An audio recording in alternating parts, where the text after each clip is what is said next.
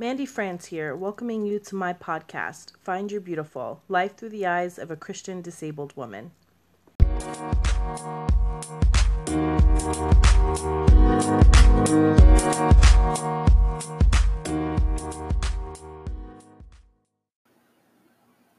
It's Black History Month. I hope everyone is taking the time, not just this month, but regularly, to teach themselves and those around them about different cultures. And I'm not talking about just the pretty stuff or the delicious foods. I'm talking about the real stories, which sometimes include tragedy. As I was thinking about some of the big name figures that get honored this month, I started thinking about this idea of separate but equal.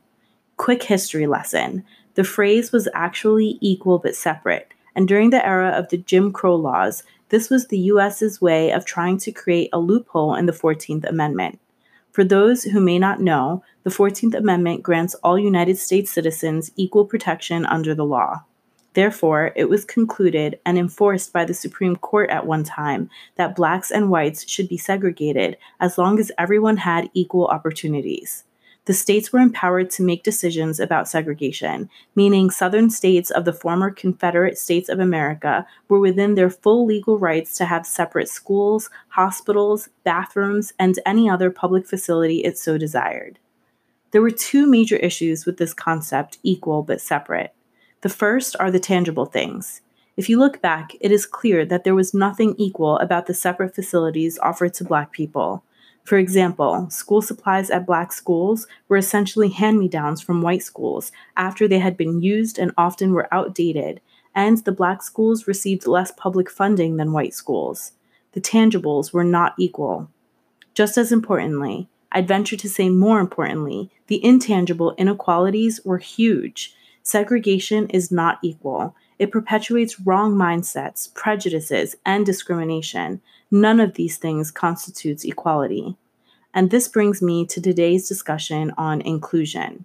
In so many ways, we are following the doctrine of separate but equal, or equal but separate. We cloud this doctrine in fancy buzzwords like accommodations, equal access, ADA compliant, diversity, and anything preceded by the word special, like special education, special needs programs, etc. While Black people continue to fight for full integration, disabled people are warring for true inclusion.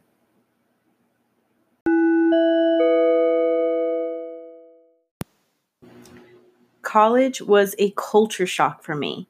I went to a specialized school for people with disabilities. While we all had different types of disabilities, being different in this way made us all the same. I started attending that school at four years old, in pre K, and stopped when I graduated high school at 16. I pretty much grew up surrounded by people like me. The things we fought about, cried about, and laughed at hardly ever had to do with disability, save for the friends I lost due to progressive disabilities. Disability was normal, and even though most, not all, but most of my teachers didn't identify as disabled, teaching us was part of their norm. In fact, I rarely remember hearing the word accommodations unless we were in a meeting with quote unquote outsiders, people who weren't with us day to day.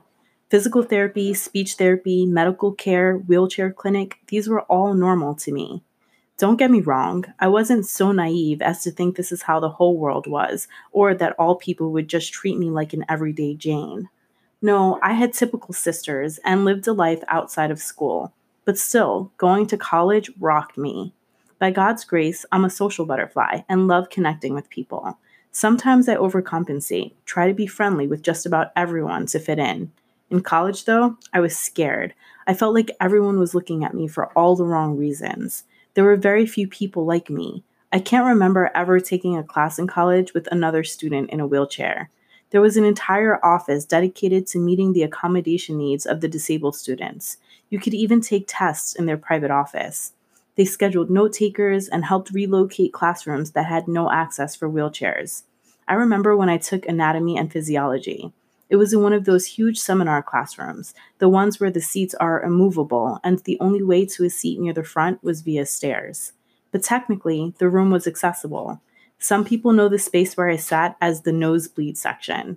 Mind you, the entire class only took up about three rows in the center section of the room, but there I was looking down at everyone like little ants. Did I have a question? It didn't matter. My questions had to be asked during office hours because there was no way my professor would see my gestures for her attention. I'll be honest, it wasn't my best academic class, as A&P isn't my forte, but this unequal access to the classroom surely didn't help. I swear she gave me a D just to avoid me taking the class again. So, what is disability inclusion? It is ensuring that people with disabilities visibly and palpably belong to, are engaged in, and are actively connected to the goals and objectives of the whole wider society.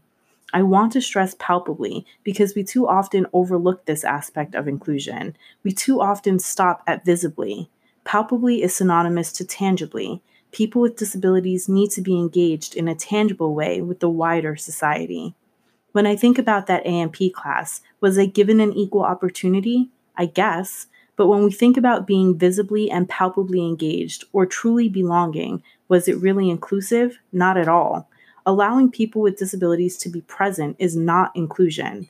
When we talk about the number of people with disabilities no longer in institutions, but living at home, quote unquote, in their communities, are we talking about inclusion? No. Living locked away in my semi wheelchair accessible home in no way indicates that I am a fully included member in society. Inclusion is much, much more than simply being visible. In fact, it is more than just having a voice. I can be the loudest one in a room, but until I am considered by others, I am not included. Does being considered mean you have to agree with me on everything? No. In fact, I'm likely to be more included if you take the time to debate with me and tell me why you think I'm wrong. I'm a big believer that all people and all groups need a place where they can encounter and engage with like minded people. This often means sharing likeness in other respects too. As an example, having a program that is solely for women or men or siblings or Black people is great and needed.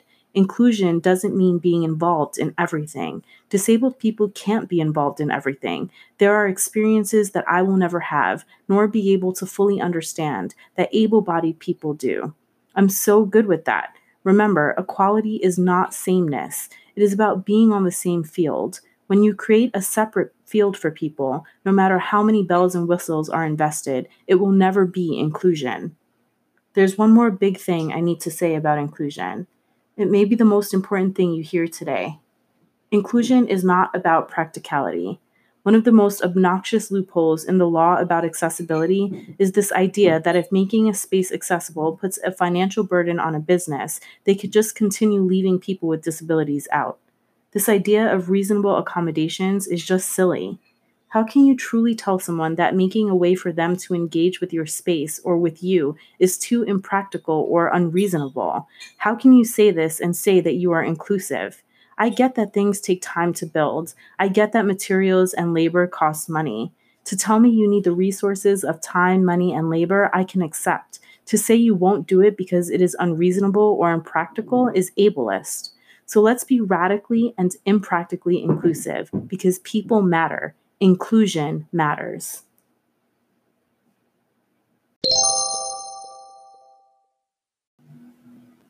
I'd love to hear your experiences with inclusion, good and bad. Please download the Anchor mobile app, subscribe to this podcast so you can leave me a voice message with your questions and thoughts. This podcast is also available on iTunes, Google Podcasts, Spotify, and any other place you like to listen. Visit my website linked in the description to get access to all the platforms.